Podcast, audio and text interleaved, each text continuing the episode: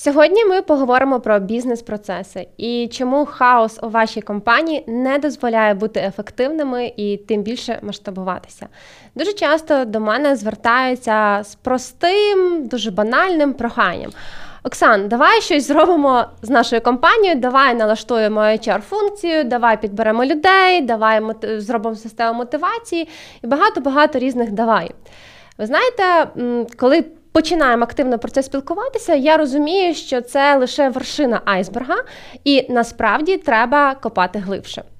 Якщо ви дійсно хочете, щоб в вашій компанії все складалося добре, якщо ви дійсно хочете зробити раз і назавжди, а не переробляти, то моя величезна вам порада. Давайте спробуємо почати з бізнес-процесів, тому що усі HR-процеси починаються із загальних бізнес-процесів.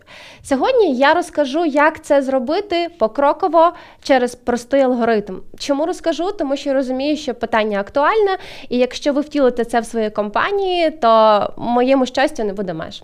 Отож, з чого варто починати? В першу чергу варто зрозуміти, що HR-процес це лише частина великого бізнес-процесу, з якого складається компанія.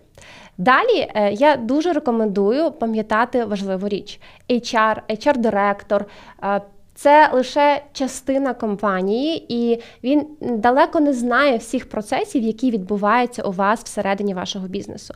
Тому, коли ви будете прописувати бізнес-процеси, пам'ятаємо, що в цьому має брати участь весь топ-склад на чолі із власником, на чолі із всіма директорами і керівниками відділів. HR – це лише модератор. Він не розкаже вам, як в вашому відділі бухгалтерії, чи, наприклад, на виробництві, чи, наприклад, десь в е, головного технолога відбувається певний специфічний процес. Тому наголошую, HR – це модератор. Далі е, я хочу звернути вашу увагу, що прописання бізнес-процесів це не є е, процес десь там між е, однією нарадою і другою зустрічю з клієнтом. Це достатньо вагомий і важливий процес. Тому дуже прошу вас виділіть на це час. Ідеально беремо класну команду топів, їдемо за місто, 2-3 дня сідаємо і над цим активно працюємо. Якщо цього не виходить, ви можете запланувати по 2-3 години роботи з кожним керівником відділу. Це теж працює. Але якщо ви запитаєте мене, як краще, то однозначно разом кілька днів для того, щоб всі керівники нарешті зрозуміли, що відбувається у кожного у відділі. Далі. Що важливо пам'ятати, кожен бізнес-процес це каскадування від чогось дуже масштабного до маленької дрібненької функції, за якою стоїть конкретна людина і конкретний відповідальний. Звичайно, що спочатку ми починаємо з якихось глобальних сфер, відділів, і далі все каскадуємо, каскадуємо, каскадуємо до цієї єдиної маленької функції. І це дуже важливо. Якщо функцію можна ще розділити, значить ми її розділяємо. В бізнес-процесах немає це дуже дрібно, це дуже мілко. Ні, чим дрібніше ви розділите, чим дрібніше ви каскадуєте, тим ефективніше і краще далі буде з всім цим працювати. Пам'ятайте, що кожен бізнес-процес має свій початок і має своє завершення. І перш ніж взагалі писати цей бізнес-процес по кожному відділу, задайте собі дуже просте запитання, з чого ми починаємо. Тобто, яка дія, функція, подія стартує в кожен з ваших бізнес-процесів і чим він закінчується. Мало того, кожен бізнес-процес ви маєте мати дуже чітке розуміння, а що є результатом от цього кожного маленького бізнес-процесу, великого, масштабного, неважливо.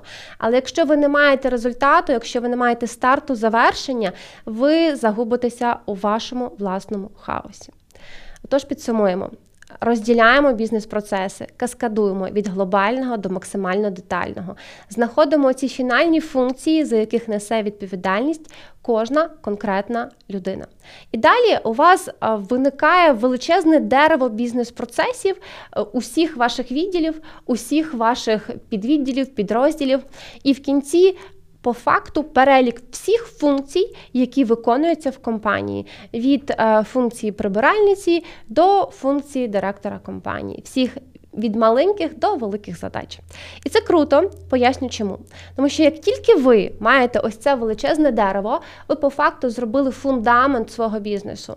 Тому що цьому дереві одразу видно, де ви не допрацьовуєте, де чогось не вистачає. Ви розумієте, що результатами з цього бізнес-процесу у вас є певна конкретна дія або певний конкретний факт.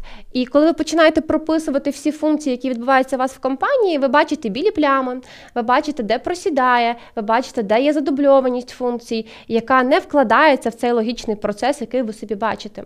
І це дуже круто, тому що саме тут ви починаєте, якби знаєте, брати під контроль весь хаос. І це працює на користь вашому бізнесу, і це працює на користь вашої ефективності.